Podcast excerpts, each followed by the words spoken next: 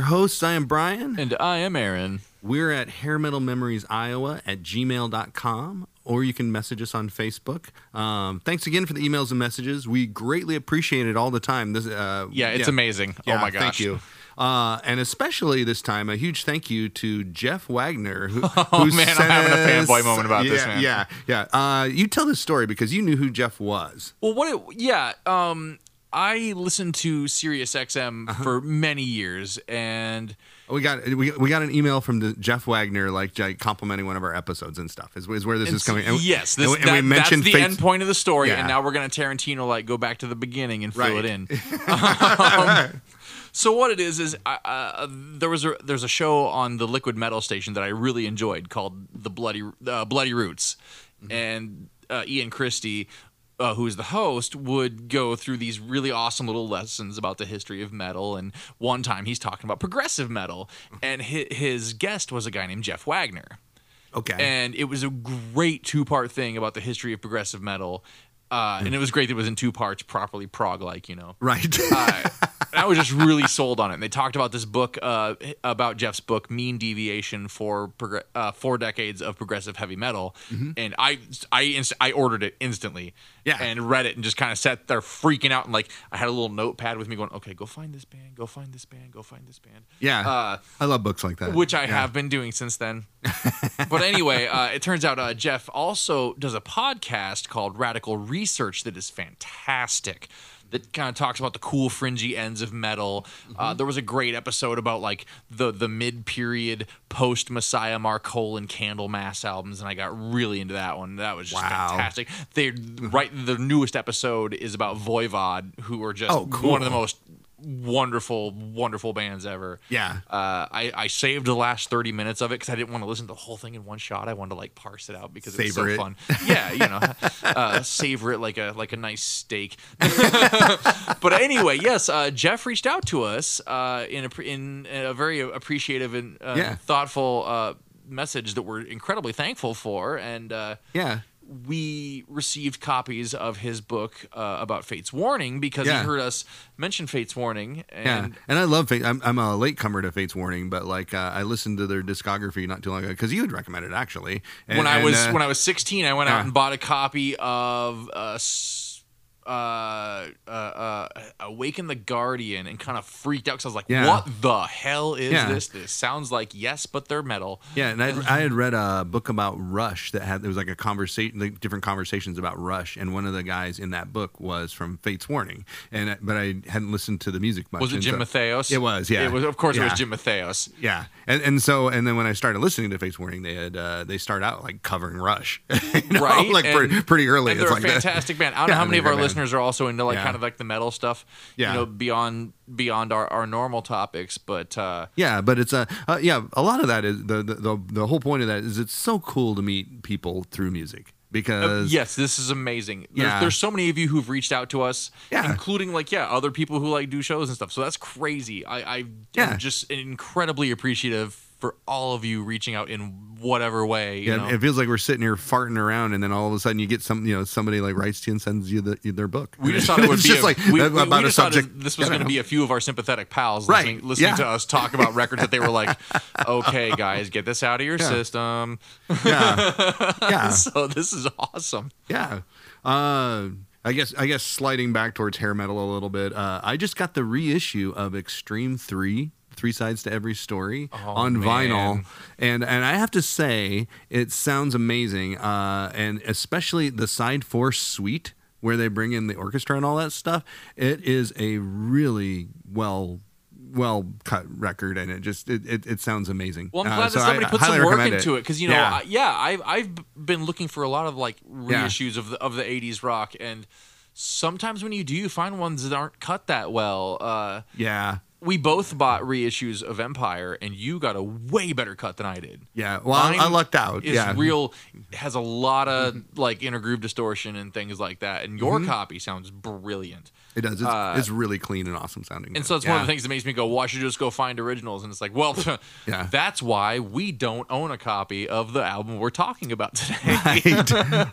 right. Yeah. Yeah. Yeah. Yeah, we we were we were just talking earlier. We usually put out like the picture of like uh, the album we're gonna do on right. our you- Facebook page. Uh, you know, i- if you follow our Facebook, you've seen the pictures of yeah. him and I standing there looking in awe upon vinyl.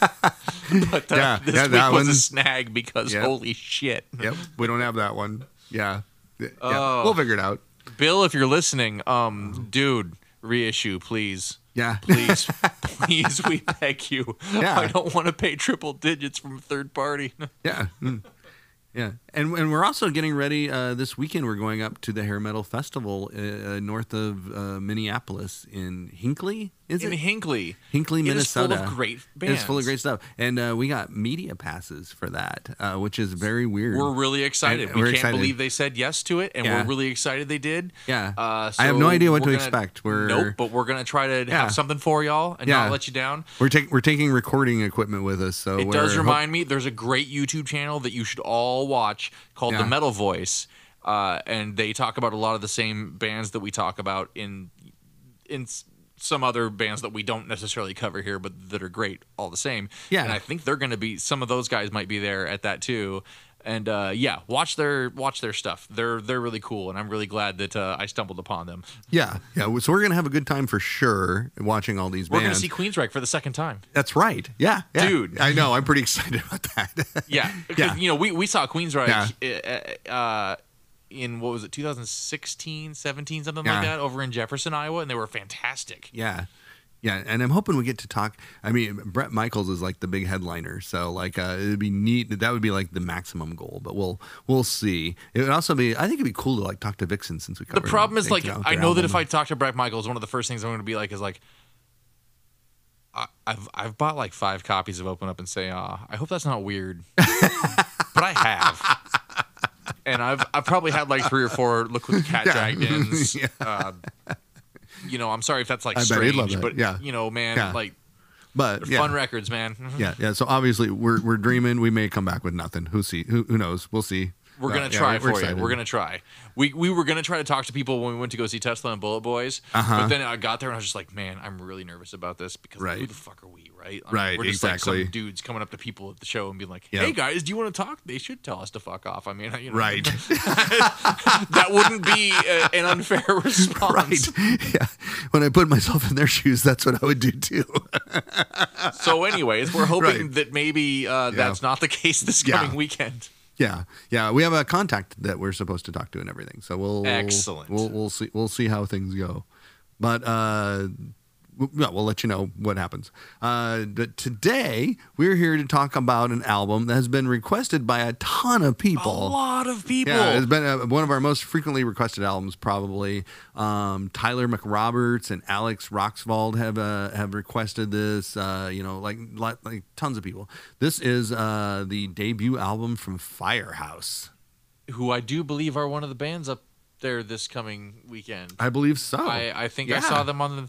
yeah, and I'm ni- I'm more excited to see them now. Part of me, part of me has only dropped in on the festival page just like a few times, just to kinda Yeah. have a vague idea because kind of want some part of me wants to be surprised by some of it. I don't know. Yeah, I remember like like the lineup was like crazy good, and it was just sort of, but like my brain can't really hold it all in, so I'm just not. I'm just gonna be like, Right. What this too? What this too? uh, but, but Firehouse got its start in 1984 when uh, guitarist Bill Leverty's band White Heat needed a drummer. And after about 20 auditions, uh, drummer Michael Foster answered the ad and impressed Leverty, so he quickly hired him. Uh, when the band wasn't on tour, uh, the, the two guys would like visit rock clubs. And at one of the clubs one night, they caught sight of a band called Mac- Max Mac Warrior. Yeah. yeah, yeah, which is like a uh, That's a great name. that's I a, love that's it. a Mad, Mad Max reference, I think, is is what they were going for there. I know, and Yeah. because in my head I'm, I'm much younger, it makes me think of Homer Simpson and Max Power, which just makes me oh, like yeah. it even more. yeah. uh, and singing for Max Warrior was a guy named C.J. Snare. Who also does not play the drums. Yeah, yeah, it's an iron. Yeah, yeah, That's gr- you are the Frank Beard of Firehouse. that's right. Uh, and the band's bassist was Perry Richardson. Uh, Leverty and Foster were impressed with uh, CJ Snare's vocal ability, and they decided to join forces with them. Uh, as soon as Max Warrior broke up, uh, Leverty sent Snare some of his songs and asked him to sing on his tape. Um, Foster and Liberty were again impressed, so they brought Snare in to be the band's lead singer for a show in Virginia several weeks later. Uh, the three member group took their tape to Perry Richardson, who was the ex bassist for Max Warrior, who said he liked it, but he had just made a six month commitment to the band that he was in at the time. Uh, and all of this is in my mind, and I'm thinking like this band has an incredibly long gestation period. They really waited for it. I mean, they. I mean, this they- is patience. They- They, they- hung back and waited for it. they must have really heard something together that they really thought fit because Well, I they mean, were when you very see the patient history with of it traces cultivating back it. to 1984. I mean, Yeah, that's pretty incredible. and they're a band that, whose first album would argu- arguably arguably i Mm-hmm. can say that be in the, the, the cd era that's yeah, there there's Yeah. other bands that started in 84 that yeah, yeah. They're kind of late Huh. into the game, so it's kind of uh, when uh, when that band commitment was over, though. Richardson and his new bandmates moved to Charlotte, North Carolina, and they began recording demos in Liberty's b- bedroom. Uh, they would record all day, and then they'd play hotel shows at night to like make money. So probably doing covers and stuff like that. I'm gonna guess. Um, it pays yeah, doing uh, doing the club circuit. But uh, since Leverty and Foster's band name of White Heat was trademarked, the band changed their name and they chose Firehouse instead. Uh, and then in December of 1989, i heard somewhere that they picked Yeah. firehouse after the kiss song but i can't verify that oh really? that might have been like some kind of like third hand stuff Okay. if anybody's ever I didn't heard, see anything about where the name came from actually. Yeah, you know I'm and that's one curious. of those things where I- i either found it in in some online blog or maybe i read it in a rock magazine back when i was a kid m- Mm-hmm. maybe but it's hard for me to find the reference Yeah. now going back but i i'd heard that um anybody is free to dispute that claim because right. Yeah, this, this is a half dug up memory here that i didn't Yeah. really dig into much further We're- for the purposes of this so we do our best to not spread misinformation, but you know, Well, We're just you know, two I guys. mean, we could if you want, but but not. Yeah, Yeah. Uh, in uh, so they, they became Firehouse, and then in December of 1989, Michael Kaplan of Epic, Epic Records flew to Charlotte, North Carolina, to see a Firehouse show, and he told the band immediately following the performance that they were ready for a record deal. So this is that story. okay, and that's, the rock and roll yeah. story, you know. Uh-huh. And this Michael Kaplan, I just I, I, I looked him up, and he he has uh, quite the interesting history of people that he Oh, yeah. has gone and signed. Uh, he's worked for Sony Music and other labels going further back because Mm-hmm. he has signed such people as the list is crazy. It, Mm-hmm. It's a small one. It, it- this j- it's a sample, but it's kind of all over the map.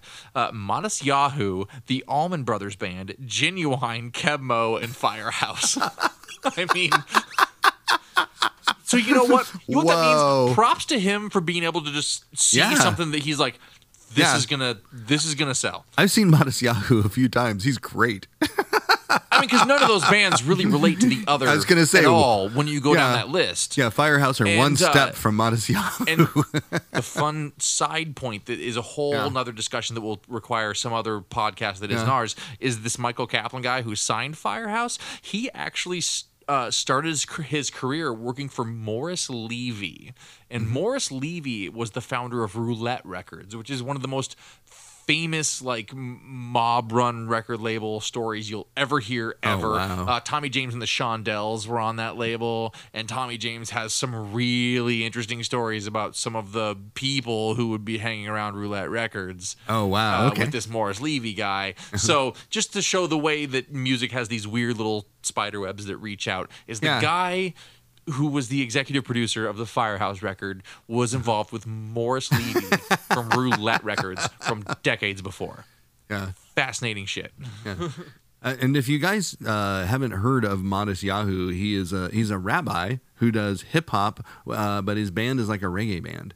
Is ba- is kind of it's and it's and it's in I think it any was like the early 2000s when he first Yeah, yeah, started yeah. getting noticed. yeah he, it's, it's he played like all the festivals and stuff. yes, he- and he became there's- huge. There's truly nothing that sounds yeah, like it's it's a very Modest it's Yahoo. a very unique thing. It's very interesting. so you know props for finding Yeah. your exact your own exact sound. and he always had buddy. a great band, and and he was a very good rapper, and he also eh, but he but he also like would rap about like spiritual things, and it was like it, and it was just like groovy it's as kind fuck. of bonkers Yeah, when you it really was really start- weird. Yeah, you know, it's like when you explain explain Super Mario Brothers to somebody. Yeah. it's bonkers. bonkers. Yeah, But- next, next, next time you're on Anyway, Spotify, pull up see, Modest Yahoo. But That's how well I derailed this conversation.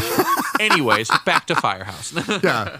So, uh, so Michael Kaplan told them they were ready for a record deal. Uh, they went into the studio with David Prater as producer, uh, like pretty quickly. So, that, I mean, they just leapt right in. and he's somebody I hadn't heard of until we started digging Um, yeah, into this. I, yeah, I was not same. familiar with David Prater. Now, here's the funny thing.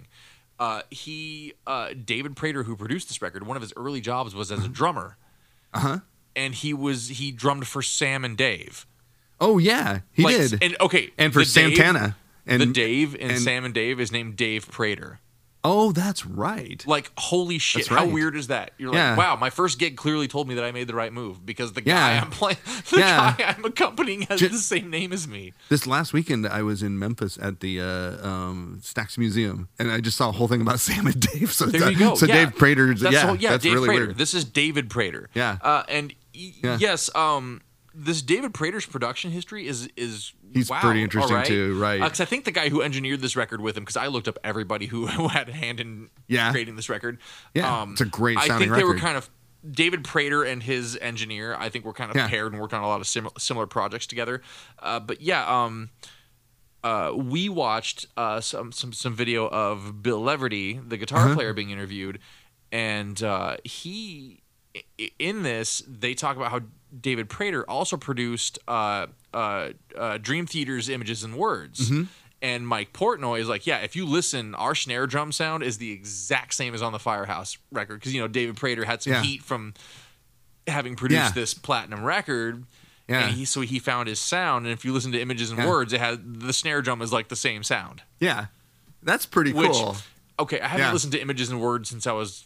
It's probably been more than a decade, so I don't really have a lot there. Yeah, but now I want to me just go either. back and listen to a little bit of it, so I can be like, Yeah. oh my gosh, it does. Yeah, it worked with Night Ranger. Yes. Yeah. Uh, and a whole bunch of bands I've never heard of, and I see he was credited as vocals and drums on a uh, Nectar record. Oh, really? yeah, I didn't this see David that. Prater, he okay. was in Nectar, dude. Oh Like man, this is the guy shit. who was in fucking Nectar, and Nectar is Yeah. a badass band. Nectar is a badass. Uh, band. and he produced he produced the album uh, Arcade, Uh-huh. that was uh, when when Rat oh yeah, broke up in '91. Stephen gonna say, that's a Piercy Stephen had the band Piercy- Arcade. That's and right. Fred Curry from Cinderella was the drummer in it. Yeah. and yeah, David Prater produced that album. And yeah, he Uh-huh. did some uh, f- uh, Night Ranger and then Nona Hendrix in the middle of everything. and he was inspired to play music by a 1973 Frank Zappa performance. You know, So, and that just this means guy- eh, that sometimes the world works the way it should. That's right. I thought that was an interesting Interesting tidbit. He was inspired by Zappa, and then he ended up like doing all this other stuff. Um, yeah, yeah. Yeah. So, so they got a Plated in good freaking producer. Nectar, dude. That's uh, Nectar. That that That's blows the me part away. that was really blowing my mind. Yeah. Because, you know, I mean, Yeah. I get, well, I guess Sam and Dave is equally cool, but yeah, then Yeah. you went from Sam and Dave, where you Yeah. could be like that, that back in Right. the pocket drumming, to being in Nectar, where you're. right. you're in a frog Proggy. band. Yeah, you don't usually see that kind of and now like you're producing Firehouse. versatility. Right, and now you're a producer I for mean- like a hair metal band. Yeah.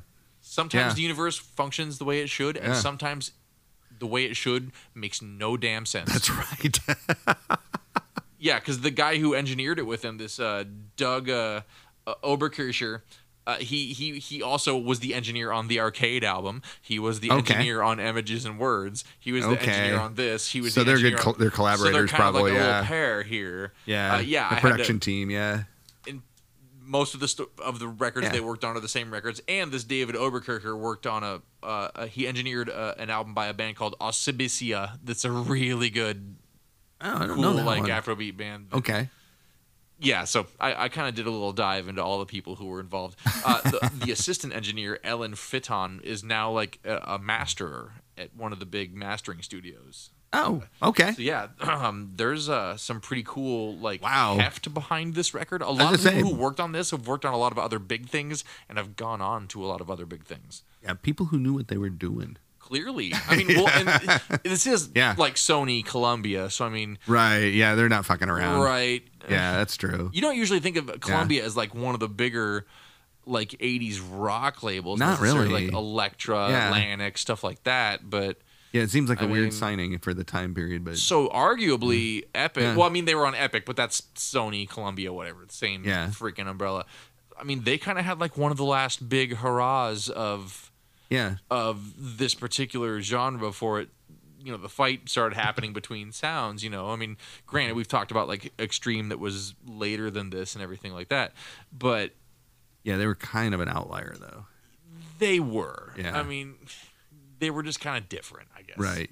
Yeah. so yeah as far as far as this particular sound this this album kind of represents the last big It really go does. Uh, before nirvana comes along which is funny because Yeah. i looked into it further and firehouse actually managed to get top 40 singles for five more years after this album Yeah. in the us They were incredibly it's popular. ridiculous and then yeah. Yeah. their whole like success in like asia and Yeah. stuff Yeah. Yeah, right, right, right. to yeah, this yeah. day they play like all these like freaking sold out shows in asia and i'll, Right. I'll take that Yeah. okay Yeah. whatever. I get to go tour Asia and play Yeah. all these sold out shows, and Yeah.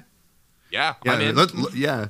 Let, let, let's back up just a little bit though. But because We yes. got to talk about the, so they're they're so they so they're they worked on their album and they uh it- and their debut album came out in 1990. Is an immediate success and making them stars pretty much overnight. So th- so all that patience that they did while forming like paid off. Um, the album went double platinum in the United States and gold in Canada, Japan, and Singapore. Uh, spawned four singles: uh, "Shake and Tumble," "Don't Treat Me Bad," yeah, "All She I didn't Wrote." know Shake and Tumble was a single either, and I remember. I know, that's a a weird single. you know, Yeah.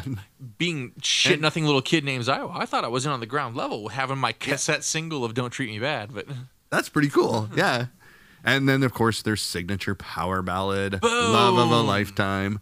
Um, the album was also, this is the, another weird thing. This, this band is another outlier for me. They, they were oddly met with critical acclaim in the 1990s, which is weird. So, for what it's- we talk about, you don't get a lot of that. yeah. Uh, they, There's a pretty hard cutoff around Yeah. what we'll call the uh, this, appetite for destruction um, timeline of right. This was kind of when this kind of music was starting to be like, wait a minute, this stuff isn't very cool. right Or something. we hadn't we hadn't reached the Um, big grunge thing but we had yeah. hit this kind of weird nexus period of yeah. what's really new, happening New sounds right are now, coming you know? in Yeah. and all that. And uh, but the band won the American Music Award for Best New Hard Rock and Heavy Metal Band of 1992. Metal Edge magazine beating alice in chains and nirvana right. Yeah. Right? I mean- yeah. And Metal Edge magazine's Best New Band of 1991, Young Guitar magazine's Best Newcomer of 1991, and Music Life magazine's Reader's Pop Poll Best Newcomer of the Year 1992. They've sold over 7 million albums. hey you I know had- yeah. like I learned, yeah, I didn't, I had no idea how big Firehouse actually was.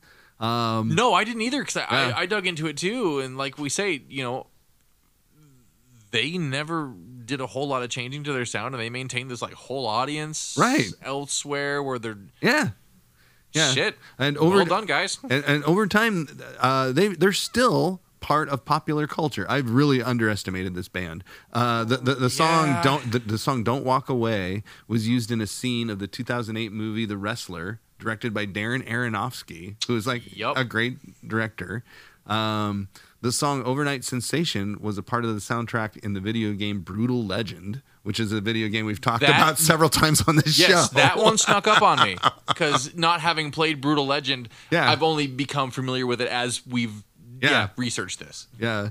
Uh, the song Don't Treat Me Bad was featured in episode two of the HBO Max series Peacemaker as the as John Cena's title character takes out the vinyl record and, and listens to that song. Which, That which means again, that it John was- Cena's character. Yeah. I mean, we'll get to this in a little bit in this episode clearly, but John Cena's character has some spending money. yeah. And again, you should uh, fans of this show should watch the Peacemaker show because it is just the, s- whole soundtrack of the entire show is hair metal. So, um, and researching uh, all this stuff, I found that uh, guitarist Bill Leverty has released five solo albums. I saw that. one of which is instrumental. Uh, uh, so I'm super curious about that. I did I didn't listen to it before we before this. I, I didn't. I didn't no, didn't do all my I- I- homework. I haven't guess, yet but- Uh-huh. either, and I kind of feel bad about that now because yeah, after yeah. I watched some of the stuff about Bill, it's like man, I got to eat Yeah. some shit about you know like how, what I thought maybe going into this, but Yeah. Uh, and in 2013, uh, Bill Leverty formed a supergroup called Flood the Engine.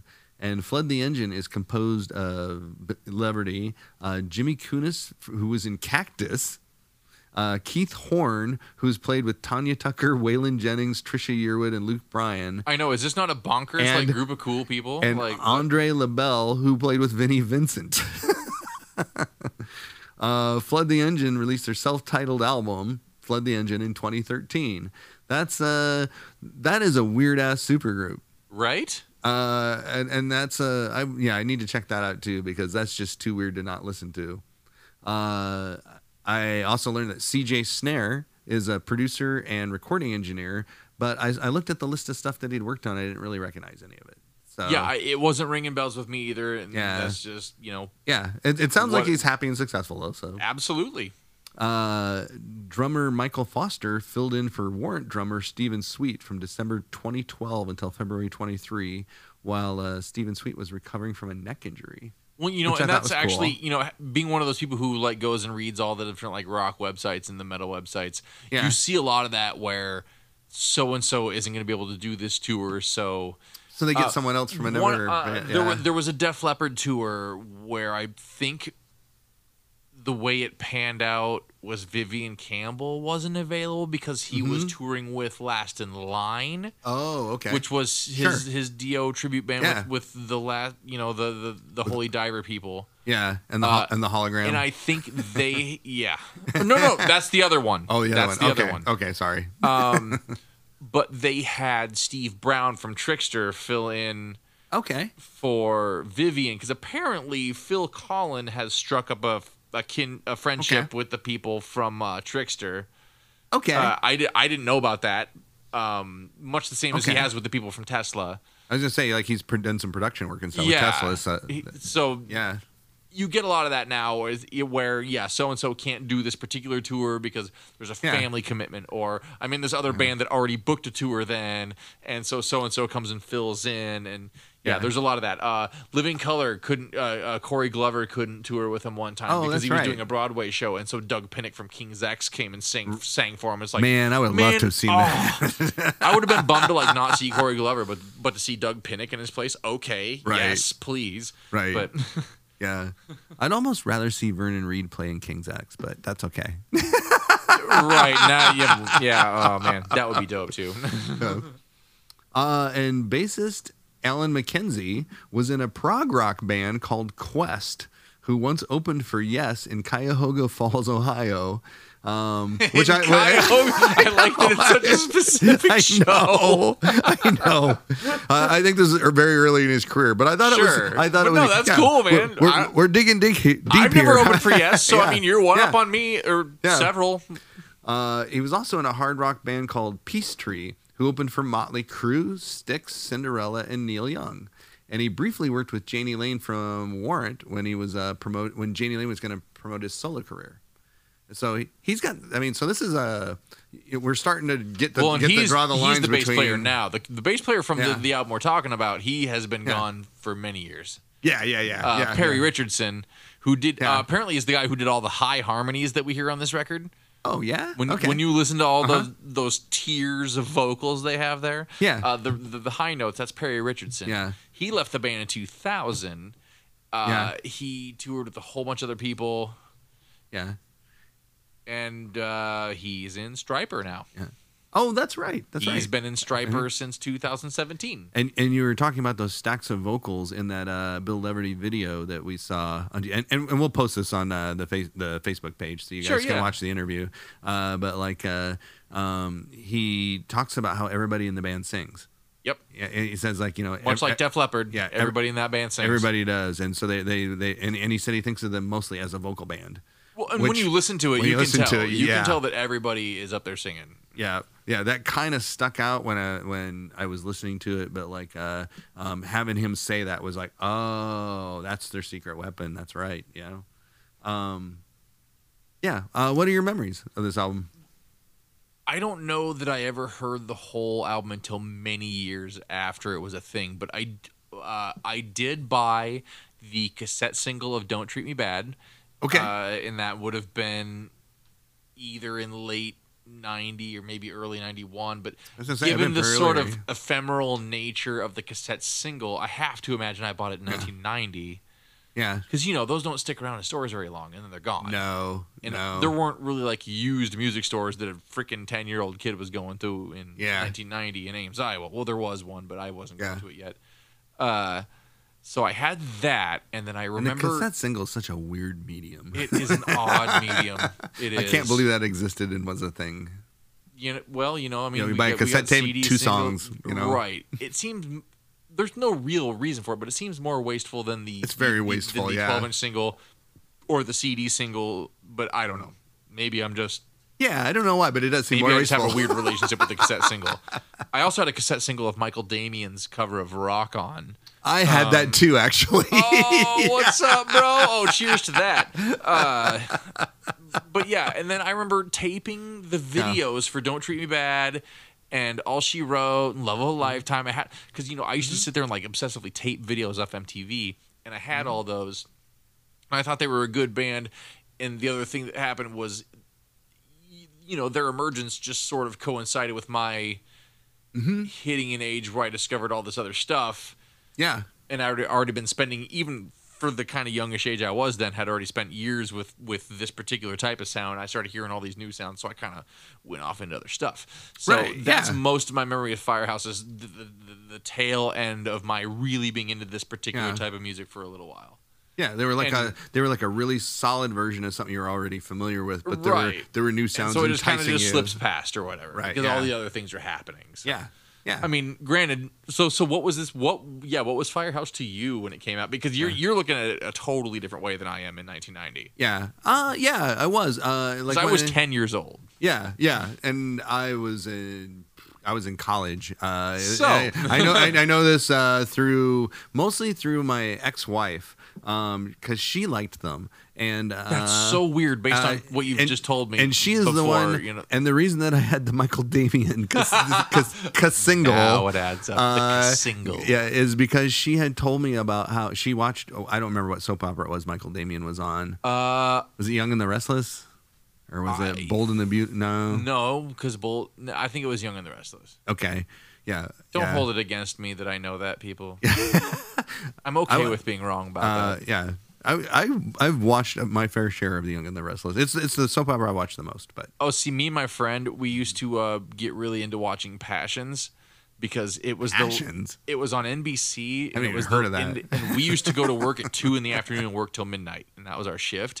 And Passions was like the last show that was on that we could watch before we went to work, and Okay. it was the weirdest fucking soap opera show because it had like witches and like supernatural Oh, yeah. shit. Yeah, like- so you're sitting there watching it, going, "This is so weird." yeah, middle What afternoon the soap operas are holy always shit. the weird ones, and I don't know why. You know, I mean, it's one thing to have like your It's like Dark your, Shadows your and love stuff. issues and your murders and things like that, but this had like some like Yeah. weird shit where there was this witch who had this like little wooden doll that Yeah. came to life, much like in much like Kim Cattrall and Mannequin, only much smaller and a little boy instead of looking for love with Andrew McCarthy. Um, so it's it. It's Yeah. a bonker show. Like if you sat down and like explained what the story of that show was to somebody, they would be Yeah. like, that doesn't really exist. No, that's stupid. That doesn't really exist, but it did. Yeah. yeah. Yeah. Yeah. I don't remember the, the soap opera, but she told me about Michael Damien and she told me Oh, about the Michael song. And so, like, I, I, I think I bought that single for her as, as like a gift or I something. got it for a birthday you know? present. Yeah. I Mercifully, don't the remember. Michael Damian fad faded away pretty fast. Yeah, it did. That was pretty much There was Oh, it. another single. I think there was one other single after that one. I don't think it hit the top 40. It Yeah. died away in the universe. Yeah. I mean, no offense. I'm sure he's probably a lovely person if you meet him or something like that. I don't Yeah. know anything about Michael Damian, but um, Yeah. Uh, yeah. the- boy. Yeah, but no the- David Essex was he. No, the the the firehouse though. I I, I was sort of like. I mean, I was into like you know other other hair rock at the time. I was just, you know when I was really into Mr. Big and like into uh you know um Cause see, I still would have been all about like Bon Jovi and Def Leppard Yeah. and Poison then. Yeah. So this wouldn't have been like a stretch or anything. yeah. It wasn't a stretch, but like I think like But the I was fact already I several albums deep into into those Yeah. other bands at the time. Yeah, and and she's listening to much other stuff. So to so like her listening to rock music was like she was listening to like the safer versions as, as was sort of The what was safer- my was, yeah, was I like my mean- impression of it at the time. But I ended up like you know in retrospect, uh, I've gone back and I realized she introduced me to a lot of good music because it was a you know um, my exposure to Firehouse. I don't think I appreciated it as much at the time, uh, but then she also introduced me to Trickster and Slaughter and Enough is Enough. Which uh, you know, and enough's enough. Actually, that's a band I And we kind of want to should- revisit. We should at some actually point. probably talk about all three of those bands that you Right. just said. Right. Uh, Yeah. Because I can honestly say that. Well, okay. I don't think I actually- gave him the chance to because I think because I kind of thought my ex-wife had shitty taste. I had a cool promote. hey, you know, some of the other stuff might have that's- sucked. Yeah, and and it's She probably, probably, had not some like fair. Petra records or some shit like she that. had all the Petra records. Uh, yeah. See, there you go. So then She it's took- safe to assume. Yeah, she took me to Amy Grant. and, oh you know, God, see, yeah. see, it's just that's that's just all rough. Yeah. But like, I had, a, I actually had a promotional copy of the Trickster record Oh, uh, wow. on vinyl, and at one point had a but Neil then I- Adams cover Yep. from the the great And- great comic book and artist. Then I was Neil like, Adams. nah, dude, I don't know if I want to listen to this anymore. And now I'm like, why did I sell that? Well, I know why I Yeah. sold it because it was worth a lot of money, and I sold it for other records. Yeah. Because that's the way the world works sometimes. I am sorry Yeah. to Trickster. It wasn't anything personal. It was just the, the Yeah. sort of transactional nature of what was happening that day, and I was inspired.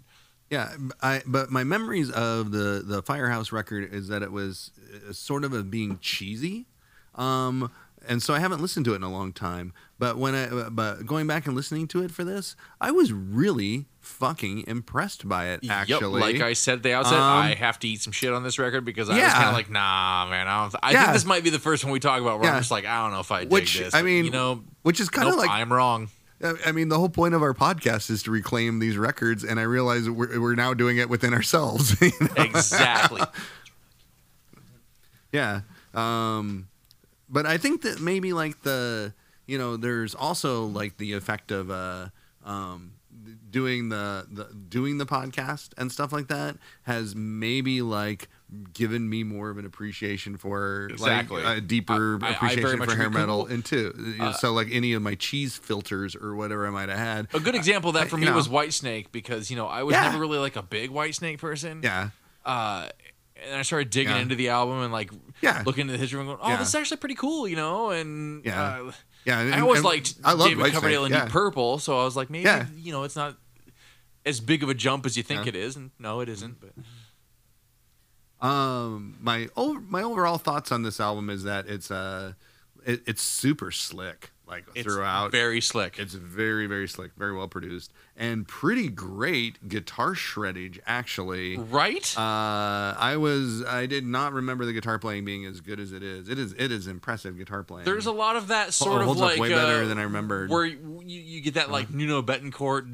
Yeah. fills or like Right. quoting things. And it's like, Yeah. Uh, Huh, in that in that alright. in that video that you sent me, the interview, uh, he talks about how when he was doing his guitar solos, he triple tracked them the way that Randy Rhodes did because he was such a big Randy Rhodes guy, and so he said all of his solos were very very composed because he knew he was going to have to play them three times. And so, like you know, and and you can kind of hear that. I 'Cause don't. they're I don't, very lyrical. yeah, and, and they, it doesn't sound like three tracks because I mean, because he so he nailed the rhythm and stuff on it and all that. Yes, and, and, the th- articulation. they've all been very well blended. Yeah, and he, he played that them sort of exactly the professional, you same know. three times. I mean, nowadays you'd copy paste it probably to make three of them, and you know, And then you just offset them by those few microseconds Right. to give it that kind of like Right. everybody playing at the same time sound. Yeah, right, yeah, put a little bit of right. reverb on it to cover Yeah. up the. But all the solos you hear, he played three times on this. He said on the uh, on their next record, he said in the in the video that he didn't do that. He said he he wanted to have just he wanted to play one solo and just like really nail it. and- So where and all you that stuff. heard, yeah, Yeah. so you heard the nuance of the notes and whatnot, Yeah. as opposed to that, yeah, but but that, but that perfect, yeah. Yeah, but after listening to the album and like hearing and watching that video, my appreciation for his playing went even. You know, it was already pretty high. I was like, Absolutely. "God I didn't damn." realize he was man, dude, Yeah, Uh, Bill, you are fucking good. yeah, yeah. Uh, let's dig in. Uh, Absolutely. first song is "Rock on the Radio." Um, but the big intro, man. I love. I, my nose. I love the intro on this, yeah, that's and kind Uh, of ahead of its time. I didn't I I wouldn't have expected that. that This is sort of what dance music would become in a lot right? of ways and stuff. uh, so yeah. Yeah. and amongst the albums we talk about, that's a unique intro. It is a unique intro.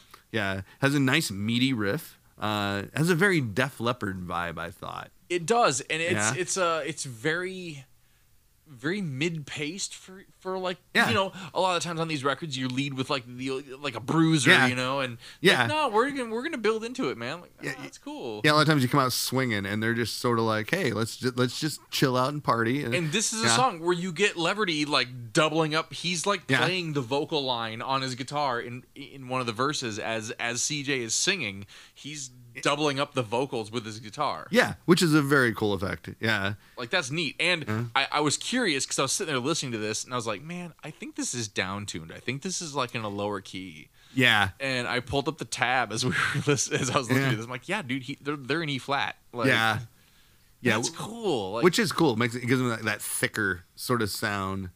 and that's know? one of the themes that ends up coming up in my notes is just like, wow, the guitars are really chunky in this. Like, I, I Yeah. wow, I did not see that coming. Yeah, they sound way meaner than I remember. I remember them being Right? like very light and poppy and There's stuff. like and, a tough edge to these they- they're, they're guitars, tough. Yeah, Uh, this is a tune about rock radio and how awesome that is. Uh, what more do you want? you know, uh, it has the guitar solo over a different chord progression bridge thing that's kind of a staple of hair metal uh, that we've talked about on the show. And again, extremely well produced. This is you know great great way to start a song. gr- Great way to start a record. Um, then we go into the second song, "All She Wrote." Um, uh, Tell me, does this does the, does the chord progression sound like another band to you? Maybe. Uh, I I had the, the riff of this reminds me of Rats Round and Round. Thank you. That's my note Is as that well. your note? Okay. and I didn't even remember that at all. And I knew this I song. didn't Like I either. was familiar with this song, Yeah. and like the the, the Yeah. chords start going. I'm like, yeah. hey, Yeah, it totally sounds like round and round. Uh, uh, yeah, Uh, yeah. I mean, it doesn't sound like a ripoff or anything, but it just like you know, there's there, there's definitely some similarities. Um, I like this song. No, Uh, it's cool. This is it's a a good good tune. song. Uh, this is this is a tune about a guy who has left his partner, um, or he was left by his partner, um, just le- who just leaving him a letter, and he's trying to understand why. He got this letter, like you know, all she wrote is like about like she wrote him this letter just saying I left you and all that stuff. He's going like, what the hell? Uh, but it's that kind of like that show Dear John with Judd Hirsch. yeah, but I thought that was sort of ahead of its time in a way. Um, and I can Oh, alright. I can see why critics like these guys. That's that's that, that's you know I thought that's good writing, you know. That's a different angle. Hey, yeah. and there's some good guitar choppage going on. No kidding. Some of the guitar heroics in this Uh, Yeah. are like our first Yeah. rate. Um, Yeah, and it's catchy as fuck. I mean, uh, there's a, a lot of the vocals are in the super high range. It, it's just it's kind of an impressive song. once again, then that's uh, everybody singing. Yeah, yeah. So it has that great thick sound, and it doesn't Yeah. sound like the, the singer just double tracked or triple tracked or quadruple tracked Yeah. himself. It's Yeah. literally all these different voices hitting, and it's, it's fantastic. uh, and we're not even into the hits yet. Although, well, there was a video for this. I mean, it was it Yeah. didn't it didn't make the top forty. It peaked out at like number fifty eight or whatever. But it had Yeah. a it had a video that had decent rotation for the time that it came out in. Oh, okay. I'm glad I got some cred then. That's you know, yeah, it's a good tune. Yeah, I I, I recorded this Yeah. video off of uh, I think Headbangers Ball. I taped this off of. oh shit. I need Well, to, 'cause, I need you to know, go see that well, video then. Headbangers Mm, yeah. had that sort of mix of like playing like metal, metal, and Yeah. brutal stuff, but then also playing things like this or Faster Pussycat or or something Right. else. So they, they Yeah. kind of actually they, they hit a lot of stuff. Uh, then we got Shake and Tumble. Um, this was the first single. Um, it didn't. Yeah. It didn't chart, but it, It was apparent. I'm, I'm guessing it was like more like a regional promotional single. Yeah, it that gave, it kinda gave them tested some the radio waters. play. They got, they got radio play off of it. I think they Um, might be talking about sex in this song. I wasn't sure. I looked Yeah. up and read the lyrics. Who knows? Maybe they were talking about playing Yahtzee. I don't know. Uh, uh, the song has cowbell, so I made that same note. it. Obviously, should, it, it obviously should have been a fucking hit. I said the same thing. It has cowbell, so it's awesome. Uh, it, it, it also for me it has like a sort of a Motley Crue feeling to it, like vocally, Yes. and and it has a really nice guitar solo. And and and I made it. I kind of wanted to play some of this. Oh, tear it I- up. Yeah, let, let's check some of this out.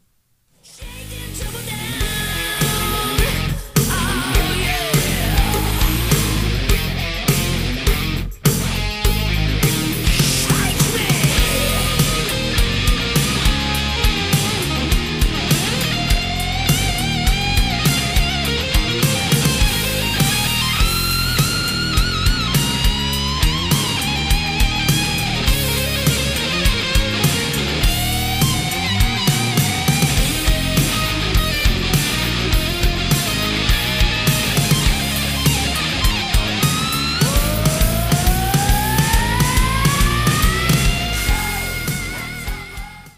main riff kind of reminded me of uh, um, Living Color's Cult of Personality a little bit, and I'm trying to decide if we should cover that album or not because I don't. I, want to talk about it, but my fear is that most of the people Right. don't want to hear us talk about it. But I Yeah, really want to talk it's- about it. I, it- it's, it's- it's been mentioned in a couple messages, I think. Yeah, but it's not really everybody- hair metal, but I kind of want to talk about When it. we when we make a post about this, please let us know how you'd feel about Yeah. talking about Living We'll Colors put it out there Vivid for a vote. because oh my god, I love that album so much. I, too. Uh, we we went and saw Living Color in 2021, I Yeah. think in the fall. Yep, in Omaha. And Uh, yeah. it was one of the most amazing sets I've ever seen. Those guys Same. are some of the most sick musicians like Yeah. ever. I went and bought all of their albums after that. Yep.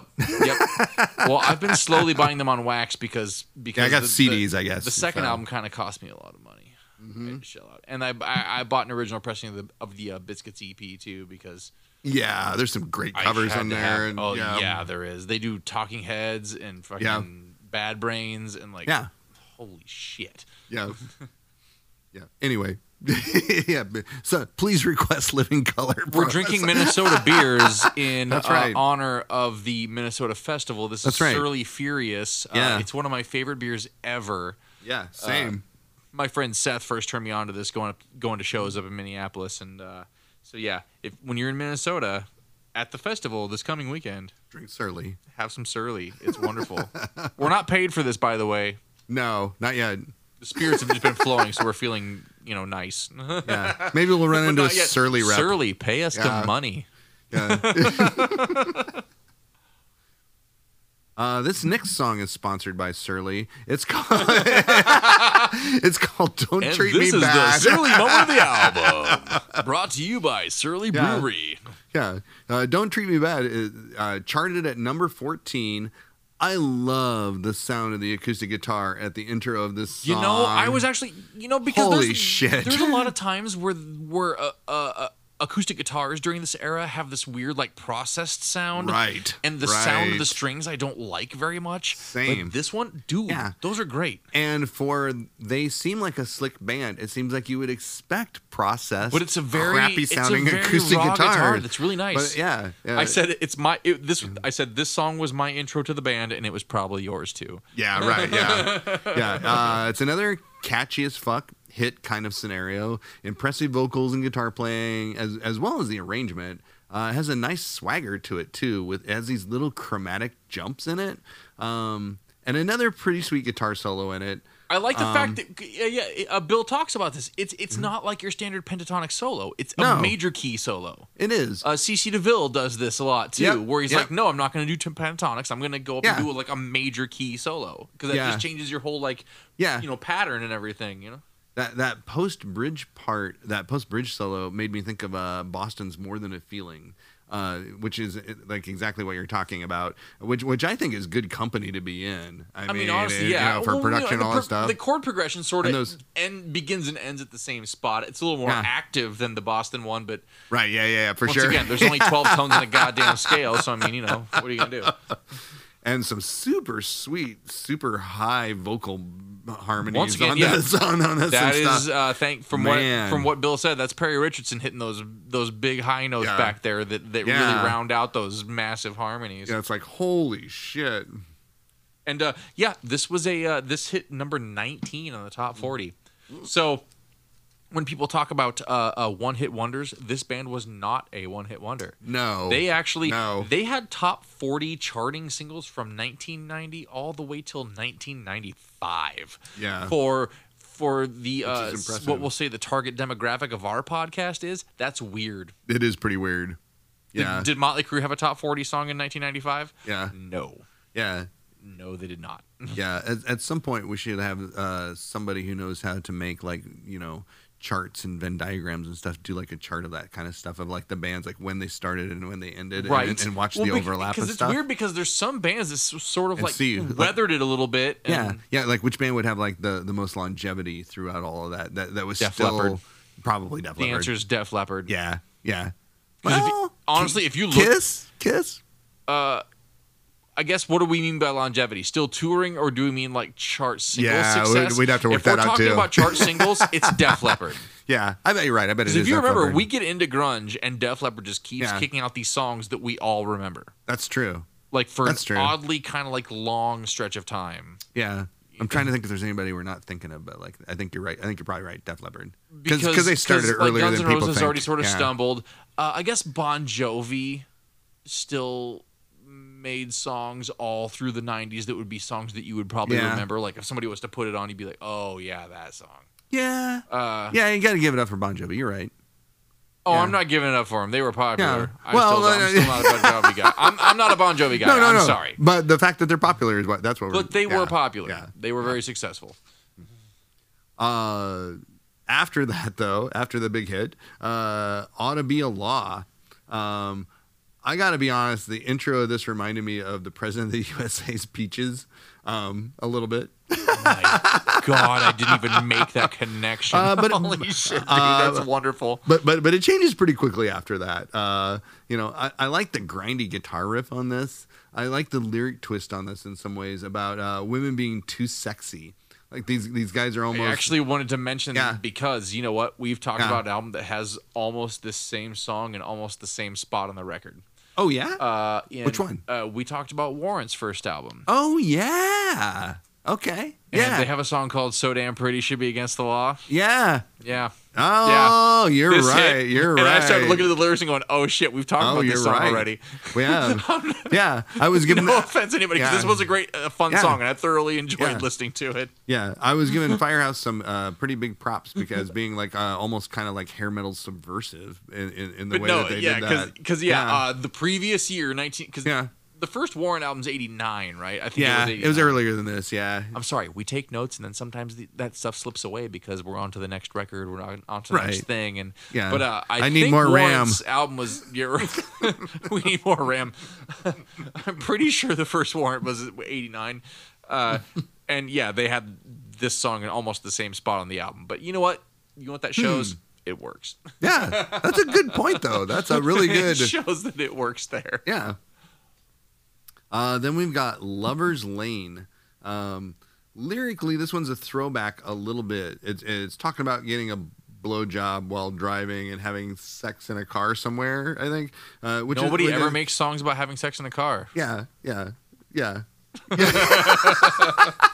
yeah, so it seemed like, uh, but the background vocals on this, this song, they really shine. I, I mentioned that too. They really can- bust out the background vocals. you can tell that they worked on those. And you know? the other thing was, you know, when I first saw the song title and I saw that, because, you know, this is the tail end of when albums were still kind of made with the idea of them being on an LP, where you have like Right. a side opener, a side closer, the Yeah. side two intro. And this really does sound like a song that closes a side. It and do- I, yeah. honest to God, when I saw the name of the song, I thought we were going to get a ballad that closed out side A oh, when I yeah. saw that. And the yeah. song started and went, wait a minute, there's Yeah. a double bass shuffle at the beginning of this? Like, Yeah, yeah, huh, right on. Uh, the double bass yeah. really surprised me because dude's been Yeah. pretty reserved in his drum work. yeah. And you then, know, and, I then mean, he, to the- and then he to- pulls to- it out. To the credit of the songs and everything. Uh, so, yeah, I was waiting for that. And it, it, it- as the song develops, I'm like, yeah, this was clearly made to close a side of a record. And I really like that.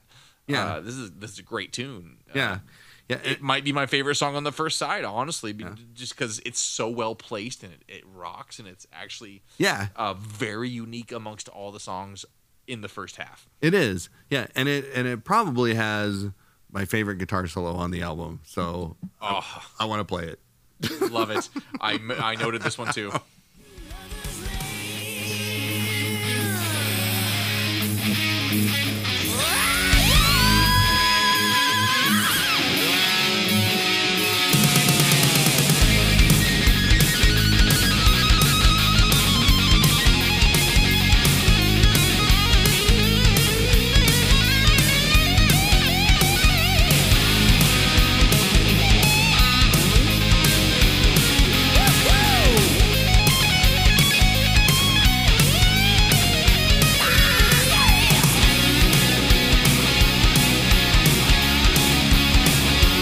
That key shift there. That's cool.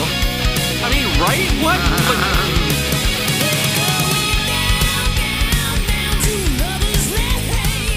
Yeah, yeah, Yeah, that's that, that kicks ass. That that that's up there with uh, actually hair metal solos. And so you know, I don't. I don't think this guy is getting like you know nearly the No. his, his comeuppance that and that he that's should that's be like getting. been my whole revelation of this episode Yeah. is is yeah, Firehouse turned me into a fanboy, which is so weird.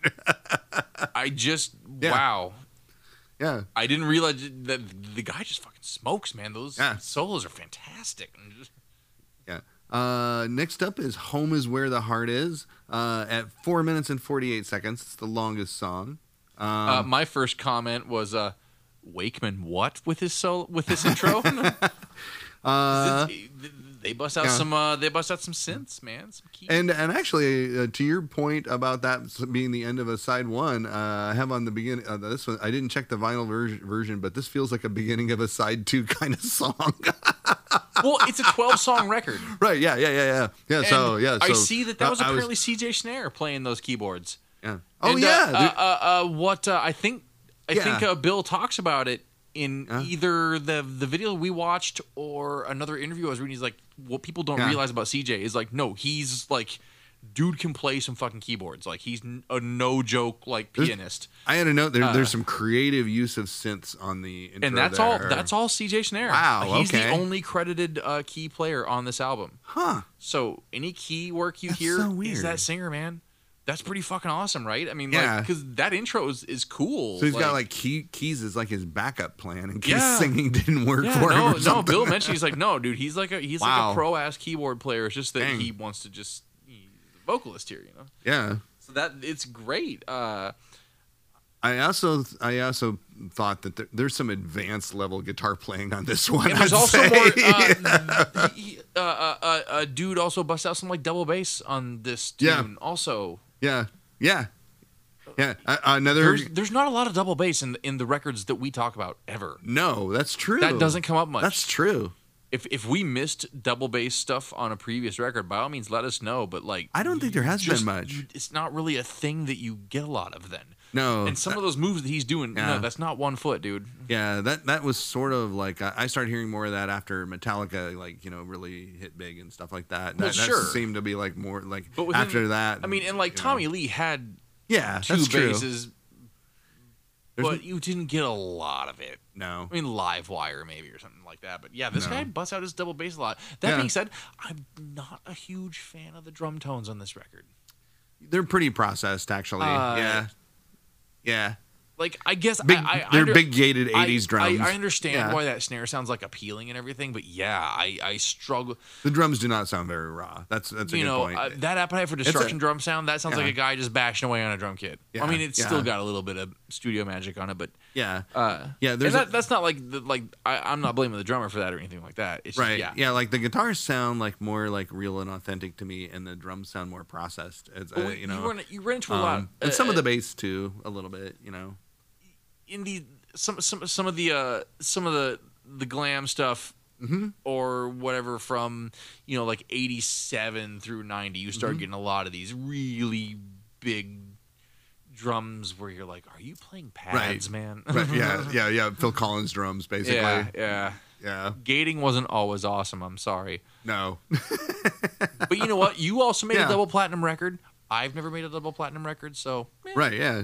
Uh, yeah, uh, and I had a note. Uh, by this point in the album, I'm actually wondering why these guys aren't bigger.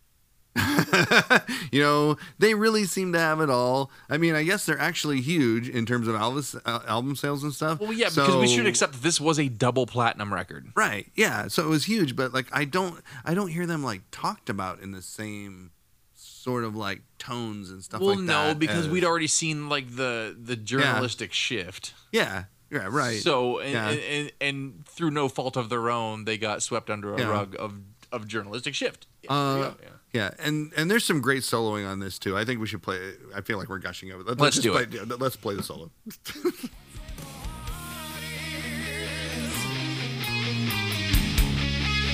I like those palm muted things there. That's cool. Listen to Perry just running up and down there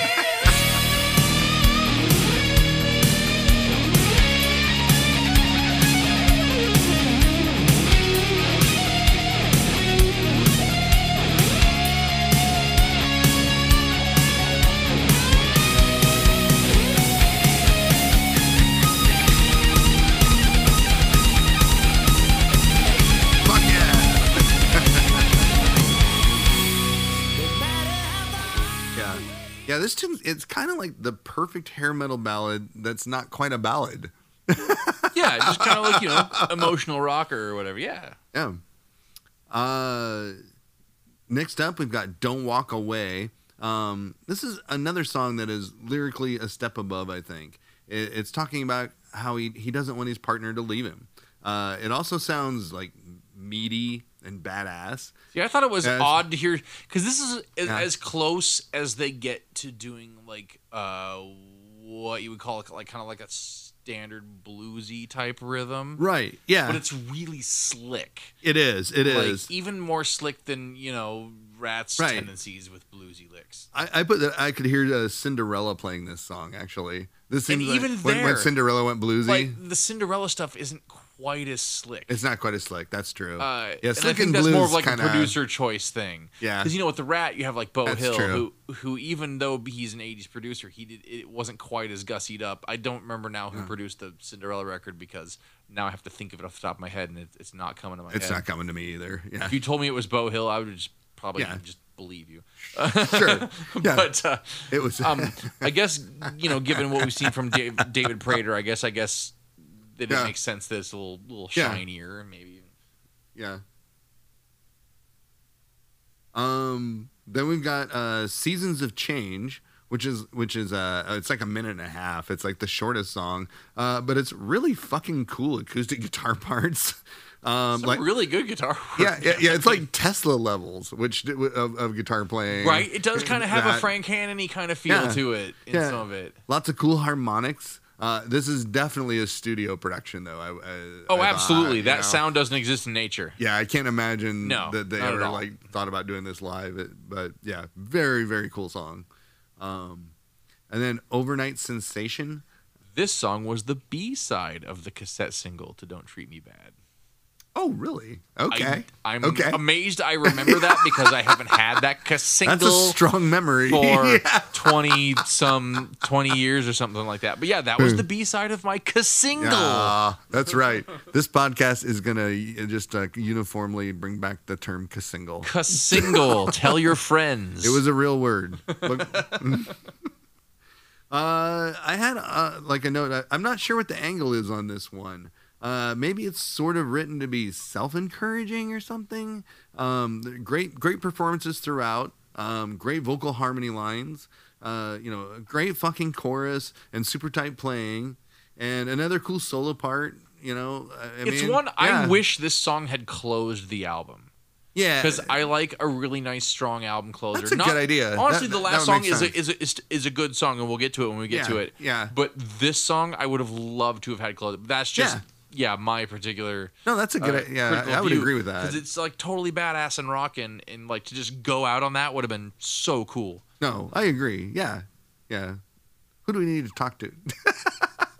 We, um, you know what? I'm gonna talk to their management and say like, That's so when you right. reissue this, because you know you should Yeah. listen to me because I'm nobody, Right, yeah. Uh, and here's how you cut this record.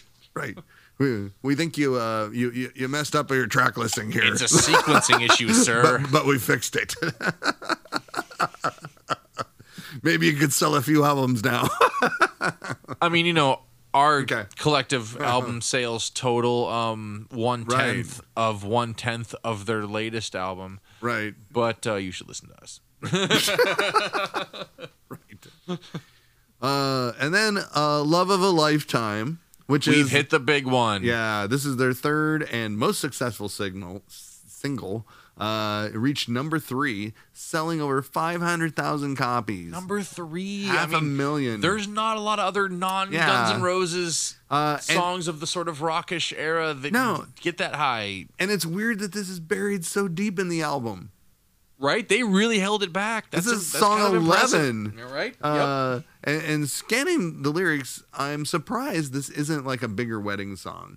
I mean, it's a solid, straightforward love tune. I'm that- saying it was a big wedding song, just Actually- not now. okay, maybe it was back in the day. That's a good point. And what I'm also Yeah. my note was you Yeah. know, you absolutely know this blew the fuck up the proms in like Yeah. the early 90s. It like seems like it had to have, be- yeah. Before alternative took over. yeah, Like there was like a moment where this song was probably like in all the proms, right? right. I Come bet you're on. right. Yeah, yeah. It seems like a big like prom and wedding song and stuff like that. Um, great vocal And performance. big pick slides before the chorus. yeah. I noted it every time. I'm Yeah. Like, all right, that's a big old. pick Uh, slide." some great harmonized guitar parts at the end uh, before it modulates up to make it most triumphant. Well, yeah, no, I mean, no. th- If if, if It's- the Who it's taught us anything great. is for your last chorus, you move up a step. Yeah, Yeah, yep, you got to go up. we can thank Pete Townsend for that. Yeah, yeah, yeah. Well, well written song, and amazing to me that they buried it this deep in the album, like the, the song before the last one. And our last song, "Helpless." Uh, Not the Neil Young song. I was gonna say this is a Neil Young cover. It's also not the Diamond Head song. It's also not a cover of Yeah. Metallica's cover of the Diamond Head song. Yeah, it's a it's a nice mean sounding riff, uh, and again a nice turn of things lyrically. Um, this guy is saying he's helpless without his partner, and so that's a lot of vulnerability. I thought for like this time period, Yeah, you know, for yeah. all of these like macho like hair metal songs and stuff uh, that we usually get. Um, this song also slaps because it's uh, really driving. There's a cool ass, gu- I mean, all these gu- cool ass cool ass guitar parts. And the chorus vocals are so like yeah, uniquely produced among all the sort of gang yeah. vocals, the gang Yeah. harmony vocals on the album. When you listen to that, they're like, well, you know, because usually CJ kind of stays in there Yeah. as like one of the main hooks of like a chorus or something. But Mm-hmm. you get these moments where it's all like harmony vocal, Yeah. and it has like this really weird. Uh, almost like ethereal effect on a, a rock song, which is it's just Yeah. huh, right on, guys. It- yeah, I, I had a note that uh, some of the guitar and vocal stuff oddly reminded me of Judas Priest, which is saying something, you know. I mean, there's no way Um, these guys didn't listen to Judas Priest. Right. Yeah. Yeah. Uh, and and it has possibly the best guitar moment on the album, and and some of the highest vocal moments too. Um, Oh, Yeah. yeah. So let's let's let's Let's do. Let's check it out.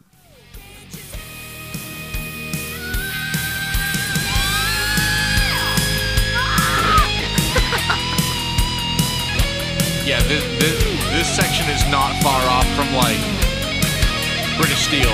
Yeah. Exactly.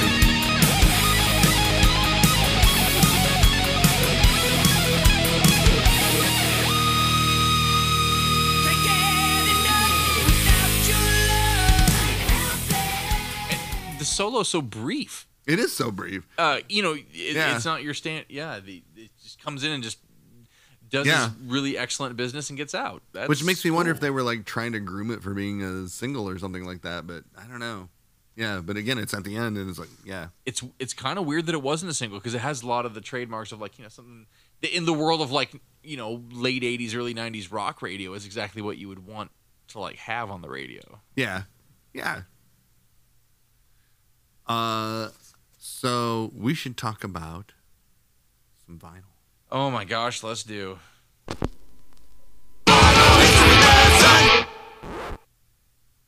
As noted previously, sort of several times over in the episode, because the album came out in 1990, it's kind of a thing where we see that change to where CD is the dominant format. Yeah, it- so the thing is, it's never actually been issued on vinyl in the US. And as a result, as we've stated before, we like to have pictures of us holding a record all lovingly. you know, right.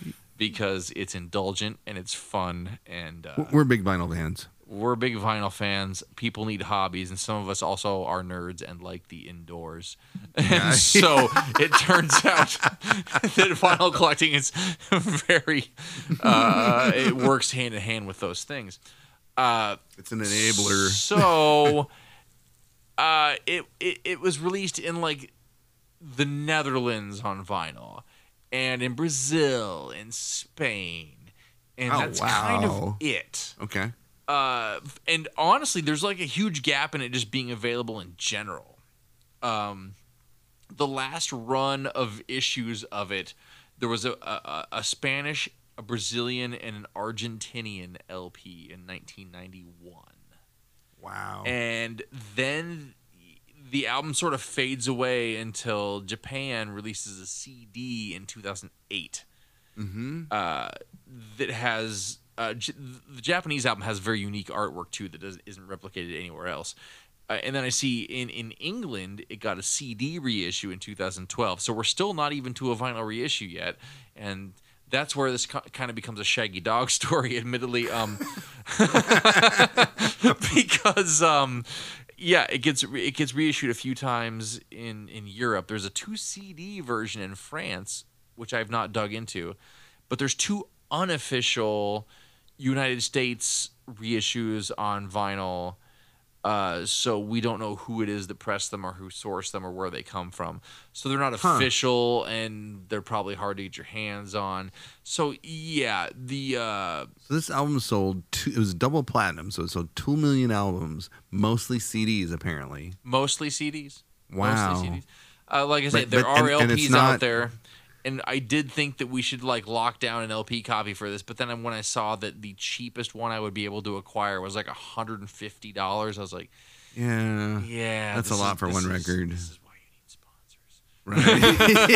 Right.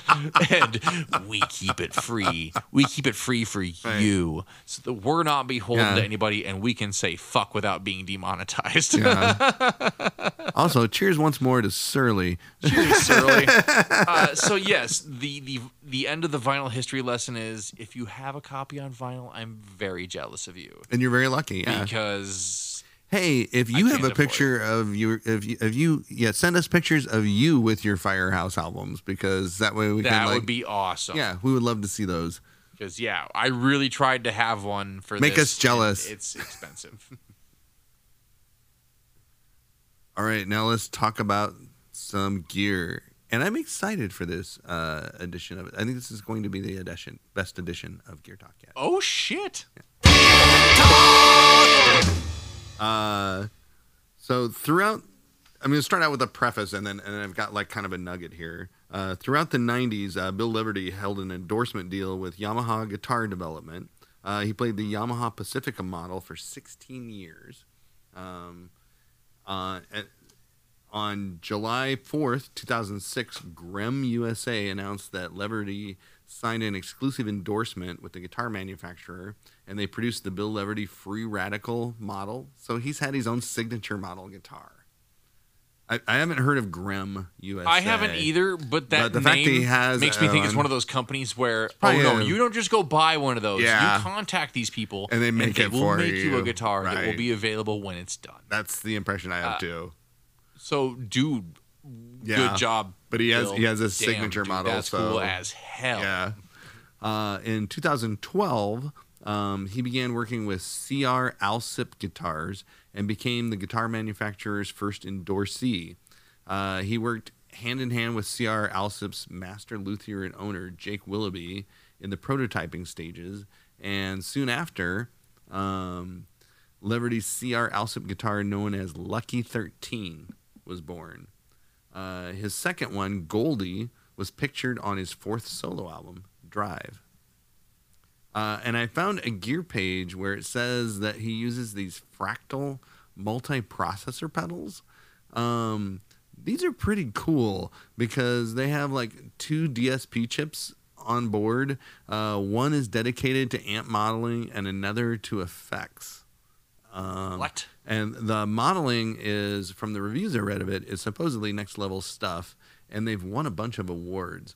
Uh, I'm kind of like really curious about this as a guitar player, where I had not heard of like these uh, No. these before, but they sound I'm a bass player, so you're already yeah, leagues yeah, beyond what I can they, even they, they- comprehend. They, sound pretty fucking amazing, uh, though, They- and they look really cool. They're like these little like rack mount kind of things, but you know. Uh, and and here's my nugget. Uh, while while I was googling shit, um, I found a gear page where someone asked if anyone knew how they got the sound on this album, and uh, Bill Leverty replied to it. oh shit! You did find This, a uh, gem. yeah, this felt especially nerdy and especially thorough, and it's a little long, uh, but I think it also makes this the best Gear Talk segment yet. So I'm, I'm gonna read this. This is just B- oh, Bill man, I'm Leverty's excited words. now. So 'Cause I, I yeah. don't know what this is, so Yeah, I, I yeah. haven't heard about this before we recorded, guys. Yeah, so. th- yeah. This is the this is his whole thing about about recording the album. Uh, the rhythm guitars for the first album were a combination of stereo pairs of Fender Bassman, Soldano SLO 100, and my modified 70s Marshall Mark II lead. So I recorded the same thing six different times. The pre's were all Nev 1073s, and they used 57s on my Marshall 4x12. I triple tracked the solos with my Marshall. We talked about that before from Right, the yeah. video. Uh, on the Hold Your Fire album, so this is like the second album, uh, we added yet another stereo pair of rhythm guitars to the wall of guitars using Prater's Music Man head. So that was eight times I had to play the rhythm tracks. I did single track solos for that album, which made my fingers less fatigued. For the rhythm tracks for both albums, I didn't use any pedals before the head. That is also kind of stunning. Uh, what? I didn't use any No yeah, pedals no pedals. before the head. Yeah. I used uh, Doug's old Gibson acoustic for Don't Treat Me Bad and Love of a Lifetime intros. The bass amp was an SVT. Um, you have an SVT, right? I do. It's sitting in that room in, in, in a closet Yeah. right now. They also used a DI, as I recall. Uh, as I recall, they had a way of recording drums that was pretty out of its time. They put triggers on the kit and mic'd it up. The triggers printed spikes to the two inch tape, and then when they played back the tape, the spikes would trigger a sampler. They blended a bit of the reel with the sample at mix time. Okay, u- that using- explains a lot of the drum s- sound. Using SMPTE offsets to get the phase together. Um, SMPTE code is like I'm trying to think. There's not a really good way to explain it. Uh, that uh, well, I'm, after I've had a few beers, uh, SMPTE code was like this way to like basically sync stiff stuff up in the early days of music recording. So the fact that they, it was kind of like using a click track in a way, uh, early, but using early on, and so I can only imagine it was an enormous pain in the ass. Is that that's my interpretation In the of that, tape era? basically. Yeah, Yeah. So they blended. So they used they used the original to trigger a sample, and then they blended uh, the two together uh, to get the phase together, which is an interesting thing. Uh, I was unable to be present for the mix due to touring obligations, but as the project went along, I got to see how they did it. David and Doug put together those drum samples as a combination of several samples they had in their libraries. As I recall, the snare sample has a little bit of the tom sample in it. They were very clever, to say the least. Okay, I can totally hear that now. They're- now they're- that you say that, Yeah, yeah, I can hear that there's a tom sample in the, the snare. snare samples ha- has a little bit of the tom sound. Yeah, uh, their mixes are slash were excellent. The albums were mastered by Vlado at Sony's mastering studio. So that's like a walkthrough by the man himself of everything, and, and I was just sort of like, that seems really weird to like come across that. I'm so glad you found that. And this was like on a forum or something. Yeah, I was on a recording for him. Yeah, he just replied to to something. Uh, yeah, he, he see. Uh, I mean, based on that video that you sent me, and then and also like his his uh, response to that, he just seems like a very chill, very cool guy, and just like you know happy to engage with the world. He just also happens to be an incredible guitar player and Yeah. you know and musician and on and on. I'm so glad we ended up bumping this one up in our uh, uh, order of albums that we've Yeah. kind of been talking about because uh, yeah. as far as you know, having things revealed to you that you just did not know about something. This, Right, yeah. This, this is way up. this is up there with like when I listened to the White Snake album and was like, okay, this is so much better than I thought it was. Like, Yeah. you know, from my stupid little memories from when I was a kid. Yeah. Uh, so I'm I'm I'm really glad that everybody out there like kept asking. Yeah. Thanks. us For, about the thanks for pushing us on this one, man. Yeah. because I, I I wouldn't have even thought about doing this one originally, and that's Yeah. that's totally on me. Yep. Same. Yeah. So thank you guys and thank you so much. Thank you for listening. Uh, and uh, we will talk to you soon. Later. everybody.